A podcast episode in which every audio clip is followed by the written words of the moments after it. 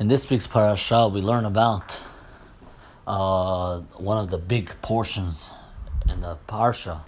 The majority of the quantity of the pesukim refers to tochacha, the curses if Bnei Israel does not follow uh, what God says. If we don't listen to God.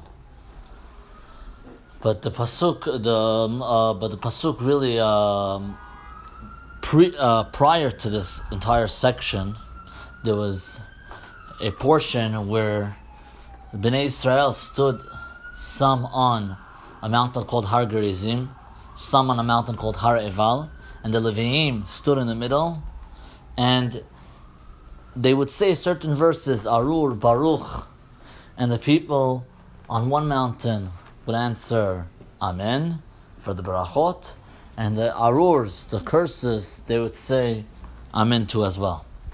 Now, one of the curses that's mentioned is the curse that says Arur, curses, Mashge Iver Badarch, someone who literally leads a blind person astray.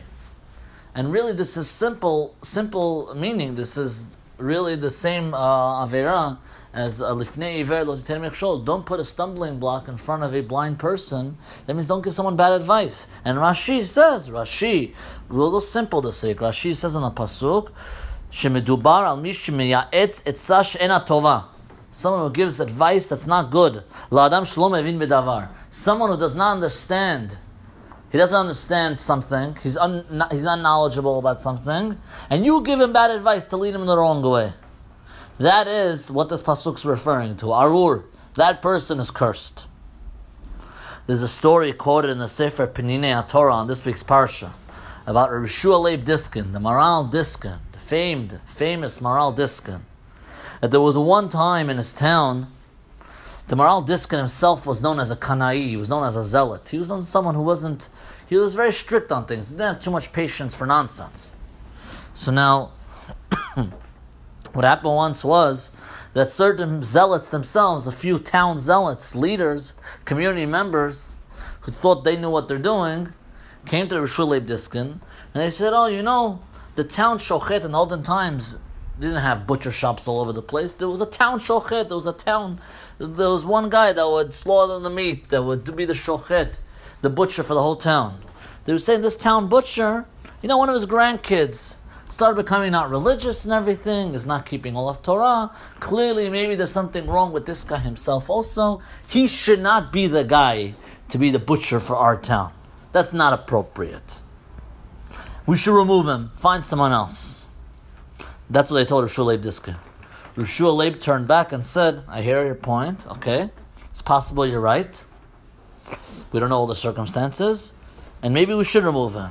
But before you remove this guy, you need to find him another job. You can't leave him unemployed. This is not at times of COVID where you're just getting paychecks for being unemployed. If you're unemployed, you really have nothing to do. Especially in the olden days, a few hundred years ago, 200 years ago. So the Maharal Diskin told them, you know, you need to find them another job. They said, no problem. We'll do exactly what you do. They go, they find him another job, and they approach the shochet and they tell him, listen, we have another job for you. Your situation, you're not appropriate to be the town shochet anymore. Thank you very much for your services. You could go do something else. He says, um, the shochet tells them, uh, very nice. Um, um, I have to think about it. He goes to Rishua Leib Diskin. Himself, the Shochet goes to Rishua Leib Diskin, and he tells him, he's like, what should I do? What's best for me to do? Rishua Leib tells him, no.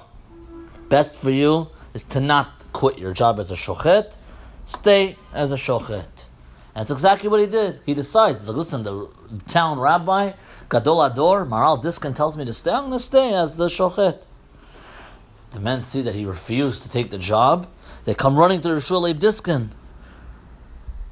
They first go to the Shochet and they tell him what's going on. Where what what happened? We found another job for you. What do you mean? Why didn't you quit? He said, I went to the town rabbi, Rishua Diskin, and he told me I don't need to quit. They told him that's impossible. We went to Rishua Diskin and he told us we should find you another job. Here we found you another job. Quit. He's like, no, I tell you, I went myself to him. Okay, they know what to do. They go to Rishur Leib Diskin, the Gadol Ador, they tell him, is this true? He's like, yeah. They're like, in the world? Are you, uh, giving two different answers? We came to you, you said go find another job, and that's it. And now, we found him another job, and then he comes to you, you tell him, well, don't quit? What's going on? Well, well, what's the double story here? Didn't you agree to us? Why are you uh, playing games here? Answer Shulay Diskin and told him, you know why? Because he didn't come to ask what my opinion is on the matter. He came, and his question was, what is your advice? Should I quit my job? He said, the Pasuk says in this week's Parsha, Arur mashkea iver badarech. Cursed is someone who gives bad advice to someone who's not as knowledgeable. In his, for his point of view, he's asking for advice straight up for him. What's the best for him? For him, the best thing is to be the shochet. It's not better to find some other job. He has a good parnasa. He's got a good livelihood this way. The best thing for him is to stay as a shochet.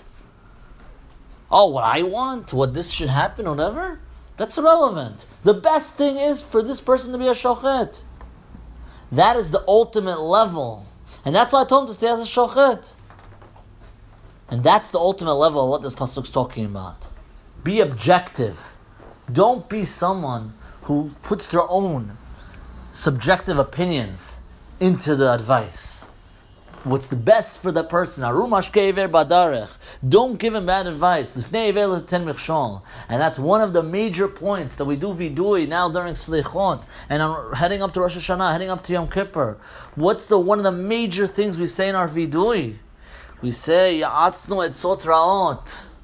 God, we're so sorry for giving bad advice.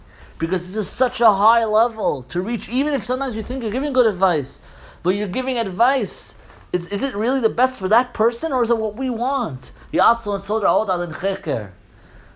to strive to give objectively good advice.